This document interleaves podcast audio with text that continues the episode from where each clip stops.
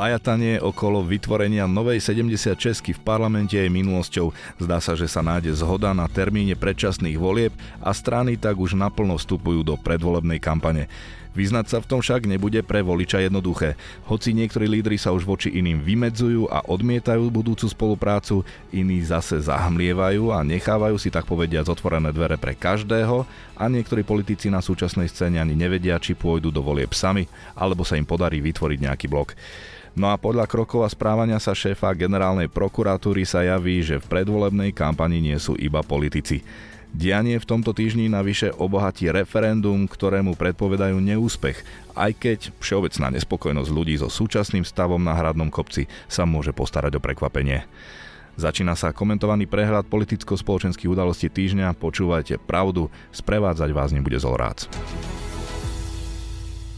A dnes vítam v podcastovom štúdiu denníka Pravda komentátora Mariána Repu. Ahoj. Dobrý deň, ďakujem za pozvanie.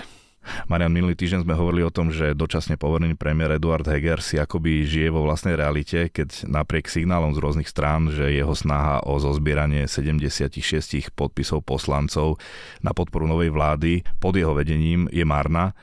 V tom aspoň tak to verejne deklaroval, pokračoval. Alebo sa mýlim a boli aj indície, že by sa mu to mohlo podariť?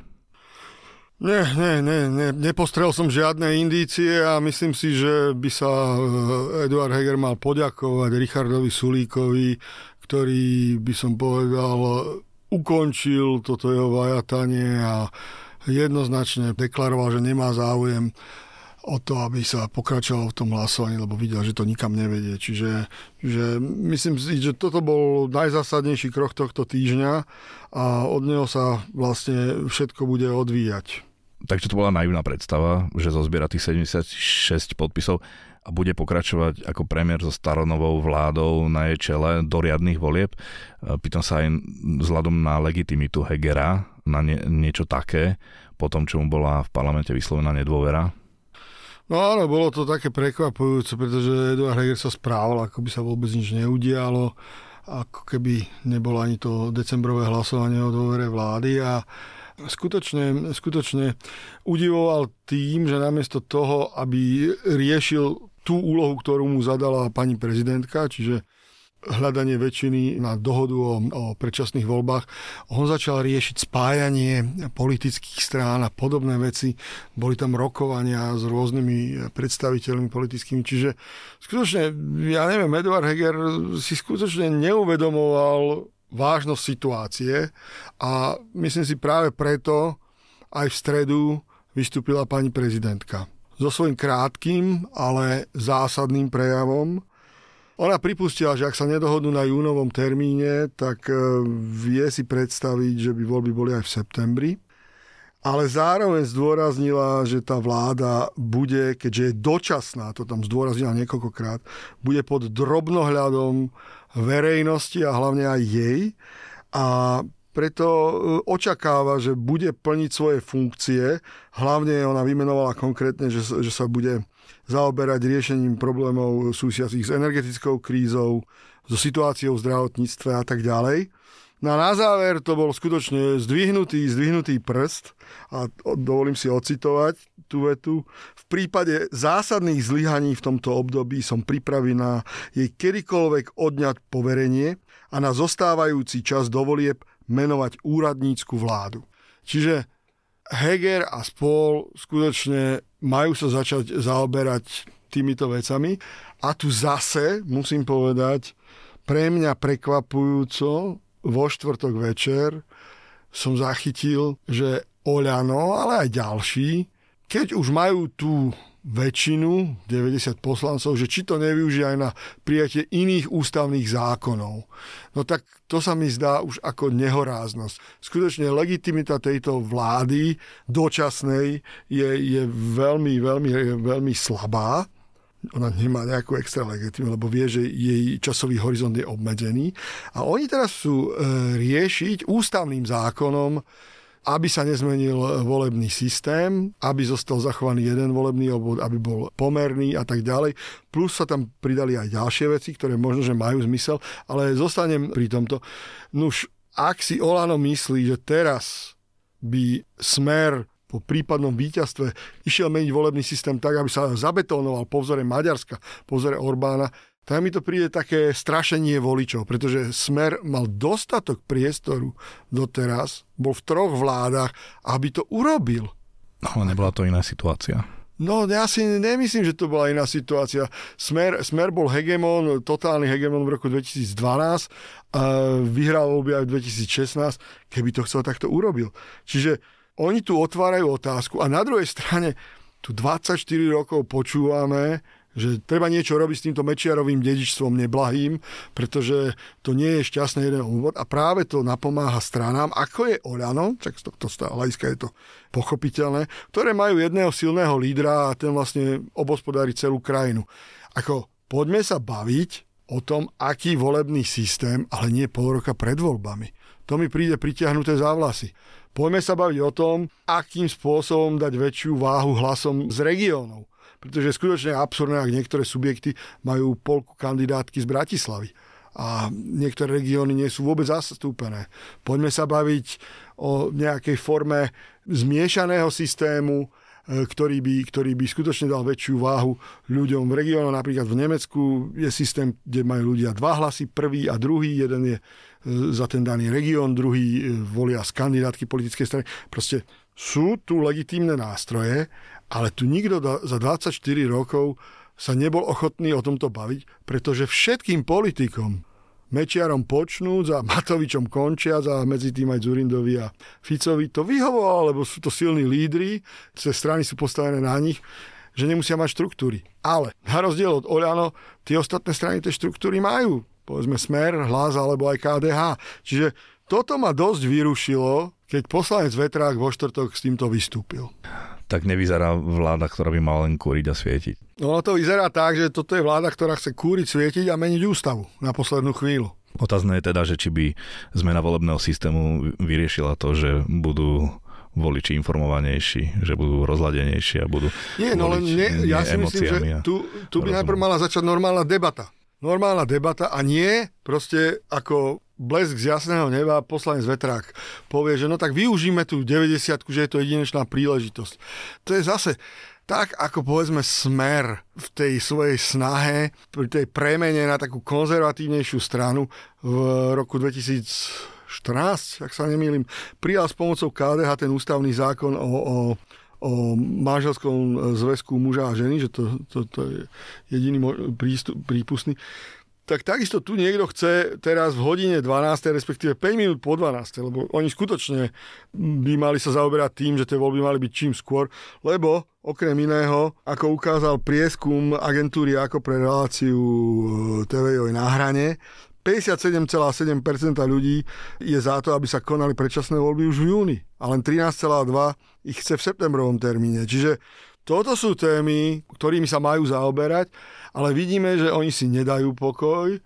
A je to zase pochopné. Dokiaľ je tam Igor Matovič, tak stále budú hľadať rôzne, rôzne zámienky a vyvolávať konflikty. Takže strany sa ale predsa len tento týždeň dohadovali aj na tom termíne predčasných volieb, potom teda, čo už bolo jasné, že žiadna osemdesiatšesť nebude.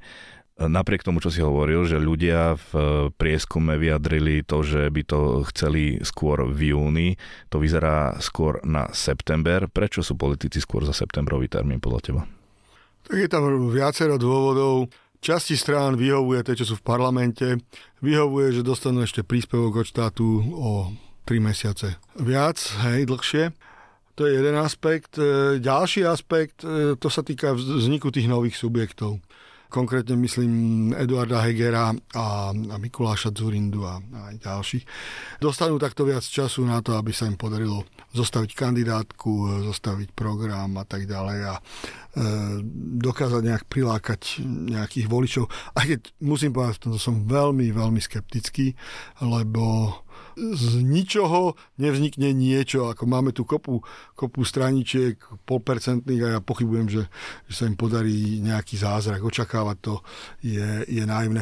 A celkovo ja nechápem ten pohyb v Oľano, s akou blahosklonosťou Igor Matovič k tomu prístupuje, však dobre, ok, rozdielme sa a Edo, ako familiárne nazýva, oslovy takých tých liberálnejších, ja budem tu. No, neviem, kde tých voličov chcú zobrať jednoducho, to je jedna vec. A druhá vec, celý čas Igor Matovič hovorí o tom, že vlastne Smer sa rozdelil na červený a rúžový a je to taký zámer vlastne, ako osloviť viac ľudí. Ale však oni teraz robia presne to isté. Oni, oni, oni to, čo kritizujú, vlastne sa snažia realizovať. Ja si myslím, že Igor Matovič by sa mal v prvom rade pozerať do zrkadla a, a, a potom niečo takéto rozprávať, ale to som trocha odbočil od tej témy. No a z môjho pohľadu je to veľmi čudné, lebo predstavme si, že by v takejto situácii bol ten Smer. Čo by sme asi hovorili? Vláda padla v polke decembra a oni chcú vládnuť ešte do, do septembra, skoro desať mesiacov. A myslím, že to by... To by, to by tu bolo iné rošambo. To by, to by ľudia, aj médiá, robili taký cirkus, že, že Fico si uzurpuje moc. Čiže zase mne tu chýba taký cit pre, pre politiku u nich, pretože ja skutočne nevidím z hľadiska Hegera rozdiel, či to bude v júni alebo v septembri, to, že získa dva mesiace. Podľa mňa z toho nebude nič. Skutočne nič. Tie šance sú podľa mňa nulové. Sice tá dohoda na predčasných voľbách ešte nie je, ale je možné, že by sme sa jej ani nedočkali, ak by jasné ultimátum opakovane nevznesla prezidentka Zuzana Čaputová. A spýtam sa, mala byť možno ešte ráznejšia, nie je predsa zhovievavejšia, ako by sa na tomto mieste patrilo? Ja si myslím, že v tom prejave to povedala dostatočne, rázne, ale napriek tomu, ďakujem za túto otázku, ja zase prekvapujú tí politici, pretože zase prenikajú zo zákulisia také šumy, informácie, že možno toto hlasovanie bude až v marci. Ako... To, to už človek nedokáže pochopiť ich, ich spôsob uvažovania. Tak oni napriek tomu všetkému chcú riskovať, že, že pani prezidentka prvého februára povie, že tak tu je úradnícka vláda. Ja viem, oni budú mať väčšinu v parlamente, čiže tá deväťdesiatka si bude môcť robiť, čo bude chcieť. Ale zase, ako to budú vnímať tí voliči? Oni chcú ísť do volieb a s takýmto spôsobom sa ešte viac zdiskreditujú. Je to, je to podľa mňa kontraproduktívne. Čiže ak oni silou, mocou budú chcieť prijať čo najviac ústavných zákonov, tak ničomu nepomôžu. Skutočne pomôžu len zase, zase že, že sa zmobilizuje ten opozičný tábor. Čiže ja, ja ich nechápem. Ja, ja, ja vrajím, ja žasnem, keď to každý deň, čo sú schopní vyprodukovať naši politici. To, čo hovoríš, z toho mi vyplýva, že možno aj chcú vtlačiť prezidentku do situácie, keď naozaj bude im musieť zobrať poverenie a stanoviť úradnícku vládu a prevziať tak zodpovednosť za chod krajiny, aby ju potom mohli kritizovať napríklad v kampani, ak by znovu tak, kandidovala na tá, prezidentku. Táto konštrukcia má racionálne jadro, pretože takto chcú tú, tú loptičku hodiť na, na druhú stranu ihriska, vlastne pani prezidentke, a, a domnievajú sa, že takto sa zbavia, zbavia zodpovednosti a budú sa tváriť, že ja som v tom nevinne. No je to také naivné, pretože všetci vieme, kto tu tri roky vládol a aj ten pôrok, alebo deväť mesiacov, alebo koľko to bude, budú mať oni v rukách moc, pretože oni majú tú väčšinu v parlamente, teda ak sa budú chcieť dohodnúť. Spomínal som, že lídri politických strán sú už naplno v kampani. Tá kampaň akoby prebiehala aj posledné tri roky, ale tie tohto týždňové vyjadrenia niektorých z nich už jasne ukazujú, o čom ich kampaň bude. Začneme Igorom Matovičom. No tak Igor Matovič vyťahol do boja už vlastne predtým s tými svojimi statusmi, ale mňa šokoval rozhovorom pre Postoj té vé. Nezvyknem to tu robiť, ale toto urobím výnimku, lebo skutočne v tej relácii je podľa mňa esencia Igora Matoviča. On tam povedal úplne všetko. Všetko, čo, čo sme zlé sme si o ňom mysleli. Okrem toho, že sa sám seba označil za blázna, tak povedal, že on chce bojovať sveté boje proti korupcii, ale aj proti zvrátenosti. Čiže už to nie je Smer, ale zvrátenosť.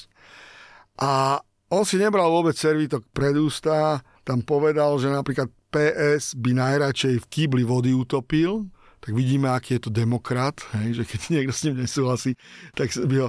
V tomto mi začína pripomínať poslanca Blahu, ktorý tiež na jednom e, verejnom vystúpení chcel, chcel dať do laty média, neviem teraz presne ten výrok, aký tam bol, ale kolega bol v Novom Meste nad Váhu na, na mítingu Smeru pred referendovou a máme sa na čo. Čiže Čiže my tu vidíme, že, že kde sa posúva bojovník proti korupcii, proti Smeru, Igor Matovič za tie tri roky, že vlastne on si už môže pomaly podať ruku s Ľubošom Blahom. Čiže skutočne v tej relácii za dvadsať minút zaznelo toľko nehorázností, že to odporúčam skutočne každému si, si to pozrieť. A kto mal ešte niekedy pochybnosti o Igorovi Matovičovi, že je to, je to štandardný politik, náhodou, že si to myslel, tak myslím, že toto ho vylieči. On sa zase nikdy netváril ako štandardný politik. No ale toto, toto skutočne podľa mňa zašlo priďaleko. No v politickom marketingu nezastal ani Richard Sulík. No nepochybne. Ten napadol ministra hospodárstva Karla Hirmana, išlo no, energie a on tam klamlivo zdôraznil, že on je expert pé es. Proste vidíme tu, že tu už začína boj a vlastne vieme, že voliči pé es a es a es sú, tak povedať, spo, spojené, spojené nádoby. Hej. A to je aj z histórie známe. Najväčší nepriatelia sú tí, ktorí sú najbližšie, nie tí, čo sú ďaleko. Tak ako sociálni demokrati za prvej republiky bojovali s komunistami od toho istého voliča, tak teraz vlastne Sulík bojuje od toho istého voliča s progresívnym Slovenskom, tak keď má príležitosť na takúto podpasovku, tak to využije. To je len taký jeden malý príklad, ktorým sa to dá ilustrovať. Nazvládol to podľa teba Karel Hirman, čo sa týka aj tej reakcie na svoju kritiku, na tú dovolenku, ale čo je podstatnejšie teda na to, kto urobil chybu v tej energetickej alebo v tej reakcii na energetickú krízu. Ja som to tu už hovoril pred týždňom. Chyba sa stala na strane vlády, na strane ministerstva, mal byť rozpočet prijatý a tak ďalej a vlastne Karol Hirman to len zopakoval. Ja osobne si myslím, že nebolo šťastné, že bol v tom čase na tej dovolenke. On síce tvrdí, že tá dovolenka bola dávno predtým zabukovaná, to nevieme dokázať ani vyvrátiť, ale podstata problému je inde. Tým problémom ne, nebol samotný minister hospodárstva, ale tie podmienky, ktoré vlastne fungovali v rámci celej koalície a tá neschopnosť prijať včas rozpočet a o to sa odvíjali ďalšie veci. Ak hovoríme o politickej kampani, nedá mi to nespojiť s aktuálnou piatkovou témou dňa, to je zrušenie obvinení poslanca Sme rodina, respektíve bývalého člena Kolárovho klubu Martina Borgulu z podplácania zo strany generálnej prokuratúry pod vedením Maroša Žilinku. Je to odo mňa príliš trúfale to takto spájať, alebo to vidíš rovnako? Nemyslím si, že by to bola politická kampaň. Skôr Žilinka si pokračuje v tom svojom móde, ktorý tu predvádza neustále a v nadužívaní tej tri šesť tri. A to je tak povedať ďalší zárez. Zase. Toto rozhodnutie bolo podľa neho, teda rozhodnutie tých orgánov činných v trestnom konaní bolo predčasné a neboli splnené podmienky na uznesenie obvinenia. No tak je to zvláštne, je to skutočne zvláštne. On tvrdí, že on nechcel nejakým spôsobom, aby bola dodržiavanie zákonov pošliapané. Ja sa som skôr na pochybách, či týmto spôsobom po tých zákonoch nešliapeme, lenže to je tvrdenie proti tvrdeniu a skutočne to vzbudzuje, vzbudzuje podozrenie, lebo hlavne vo vzťahu k strane k hnutiu Sme rodina vidíme, že prokurátor zohráva dôležitú úlohu. A vlastne ja som opomenul, keď som spomenul tam tú, tú debatu o ústavnom zákone, tak jedna z tých pozitívnych vecí, s tým prichádza poslanec Šeliga, aby sa tým ústavným zákonom práve prijala taká legislatíva, ktorá by zaručovala existenciu špeciálnej prokuratúry a, a špecializovaného trestného súdu. Čiže toto skutočne tam vidím nejaké rácio, lebo, lebo zo strany Sme rodina a e, Smeru, aj Smeru, aj teda otvorene budú určite tlaky na to, aby sa, sa tieto inštitúcie zrušili. No k tomuto tvojmu názoru sa pridáva očividne aj prezidentka Zuzana Čaputová, ktorá napadne na ústavnom súde znenie paragrafu tri šesť tri. Začiatkom týždňa chce podať návrh na začatie konania. Povedala, že je presvedčená, že terajšie znenie paragrafu tri šesť tri a právomoci, ktorými na jeho základe disponuje generálny prokurátor, zasahujú neprimerane do nezávislosti súdnej moci a tiež neprispievajú k budovaniu dôvery v justíciu. Ona tiež práve vlastne upozorňuje na to, že už samotná skutočnosť, že takýto závažný nástroj nemá žiadny opravný prostriedok a generálny prokurátor ho môže vlastne využívať podľa svojej ľubovôle, je dôvodom na to, aby to podala na ten ústavný súd. Čo si o tom myslíš? Tak vlastne celý čas, ako je Maroš Žilinka vo funkcii, my neriešime skoro nič iné. A zároveň, keď si to porovnám s minulosťou, nikdy predtým sme toľko neriešili práve nadužívanie tohto zákona. Čiže zjavne tu nejaký problém je. Je s Marošom Žilinkom a, a, a s používaním tohto zákona. My, ak chceme dosiahnuť spravodlivosť, tak si myslím, že by sme tú spravodlivosť mali nechať tak. Mali by sme nechať konať sudcov svoju robotu a vyniesť rozsudky. Takto, keď do toho zasahuje neustále svojim rozhodnutím generálny prokurátor, tak to prirodzene vzbudzuje pochybnosti. Čiže ja si myslím, že zase sa vyjasní po verdikte ústavného súdu a prispieje to, prispieje to k upokojeniu aj vášni, lebo vidíme, stále vlastne každý mesiac tu nejakú kauzu pomaly riešime. A to je neúnosné, si myslím. Generálny prokurátor Maroš Žilinka sa hnevá, keď ho podozrievajú z toho, že koná politicky motivovanie, buď v záujme tých, ktorí ho dostali do funkcie, alebo aj v záujme toho, že má možno nejaké politické ambície, hovorí sa o voľbe prezidenta. Nenahráva ale svojim správaním týmto pochybnostiam práve on sám? No áno, nahráva. Už len to napríklad, ako dnes na tlačovej konferencii nedal priestor na žiadne otázky, tak zase to vzbudzuje pochybnosti. Čo si máme o tom všetko myslieť? V sobotu sa bude konať v poradí už deviate referendum vere samostatného Slovenska. Platné bolo dosiaľ iba jedno v roku dvetisíctri o vstupe Slovenska do é ú. Aj to bolo iba tesne, päťdesiatdva percent sa vtedy zúčastnilo ľudí. Ako si už spomínal na začiatku, tak Heger by sa mal poďakovať Sulíkovi v súvislosti s týmto referendom a s jeho možnou platnosťou alebo neplatnosťou. Prečo? No lebo videli sme, jak ten Heger chodil hore-dole s tými doskami a s perom a zbieral podpisy. Tak myslím si, že národ bol v nemom úžase, čo to tu vlastne predvádza, keďže mal úplne inú úlohu, a to hľadať kompromis, konsenzus na, na ústavnom zákone o predčasných voľbách. Čiže ja si myslím, že ten hnev ľudí narastal a ak by to ďalej pokračovalo, že on by bol schopný do konca januára hľadať sedemdesiatšesť, pokračovať v tomto hľadaní, tak by určite viac ľudí prišlo k tým hlasovacím urnám cez víkend. Ono si všetci teraz vykrikujú, že vlastne inštitút referenda je nejakým spôsobom zneužívaný. Žiaľ, treba povedať, že k tomu prispeli prakticky všetci politici. Okrem Roberta Fica tomu nemalou mierou prispel napríklad aj Richard Sulík, ale aj Igor Matovič. A poviem prečo. Tak napríklad ten spomínaný Richard Sulík v roku dvetisícdesať, keď tá strana ich vznikala, oni sa chceli zviesť na tej vlne, že zbierali podpisy, tak zbierali aj podpetičnú akciu a tam bolo šesť otázok úplne nezmyselných, parciálnych, ktoré by za normálnych okolností mal riešiť parlament, ale boli také, také ľúbivé, také ľudia na to určite zareagovali, také populistické, že napríklad či má byť menej poslancov v parlamente, nie stopäťdesiat, ale sto. No tak keď sa neustále brízga na tých poslancov, že nič tam nerobia, sú to darmožáči a tak ďalej. Samozrejme, že ľudia povedia, že áno, chcú, chceme ich menej. Alebo bola tam otázka, že či chcú, či chcú zrušiť koncesionárske poplatky, no kto chce niečo platiť navyše. Toto inak vidíme. Teraz sa to vlastne podarilo po dvanástich rokoch es a es docieliť, alebo autá služobné, že majú byť len do štyridsať tisíc eur a tak ďalej. Proste veci, ktoré podľa mňa nemajú čo hľadať v referende. Bolo takéto referendum, zúčastnilo sa ho vyše dvadsať percent.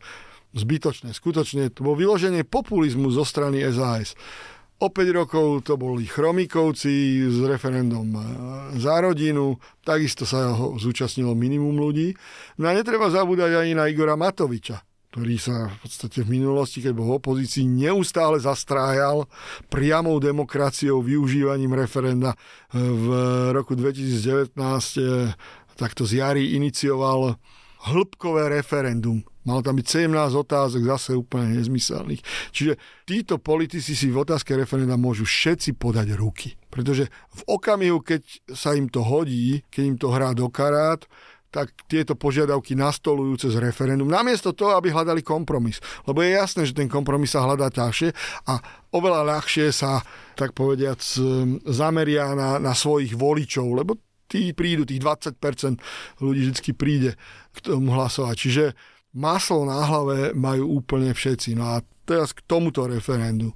Tak hlavná, hlavný dôvod, prečo ho Robert Fico zvolával, bol presne ten istý, ako som povedal. Mobilizovať svojich voličov. Hej? A návyše nebol ani schopný poriadne sformulovať otázku. To je druhá vec, čo si treba uvedomiť. Ako je pravda, že aj mňa osobne už v posledných týždňoch tá vláda a Heger iritoval natoľko, že, že, že niekde v hlave vzadu sa začala objavovať otázka, či sa toho referenda zúčastní alebo nie. Ale vidíme, že vlastne napokon bude to musieť vyriešiť parlament.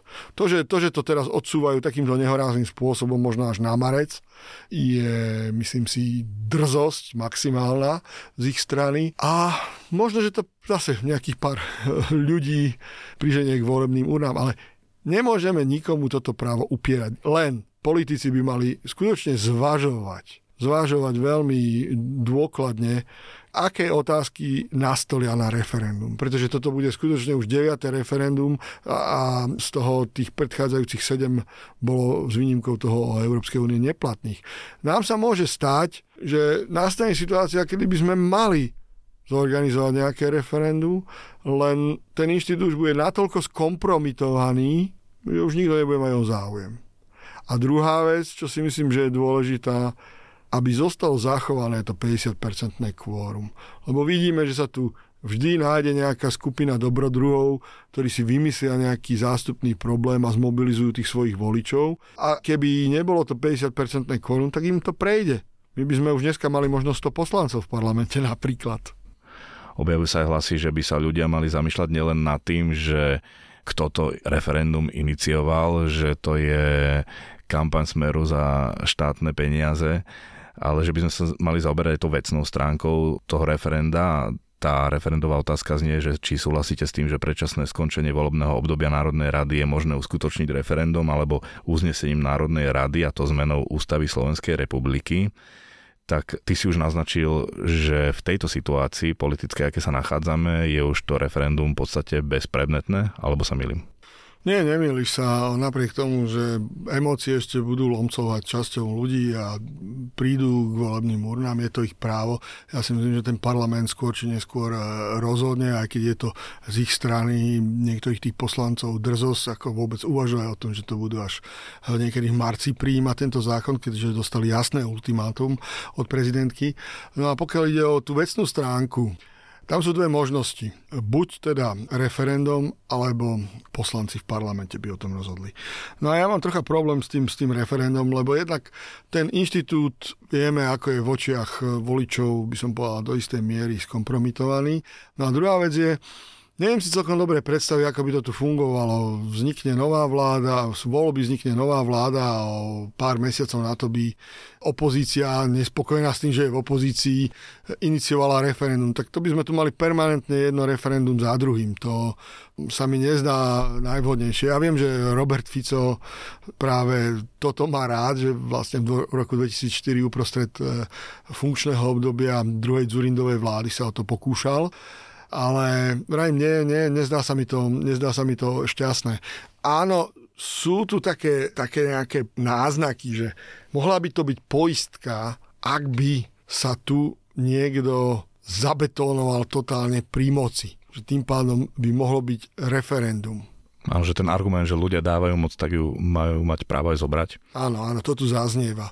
No ale tak mohli by to urobiť v nasledujúcich voľbách, hej. Ja si myslím, že vždy tu existuje možnosť volieb a už štyri roky sú relatívne krátky časový úsek na to, aby vláda dokázala presadiť nejaké reformy, nejaké zmeny.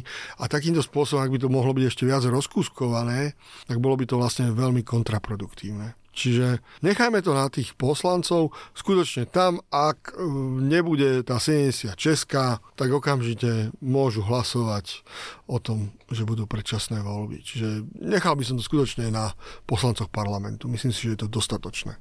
No tak či bude to referendum úspešné, či, či bude vôbec platné, zhodnotíme zase v tradičnom čase o týždeň s komentátorom denníka Pravda Marianom Repom. Ja ti ďakujem za rozhovor.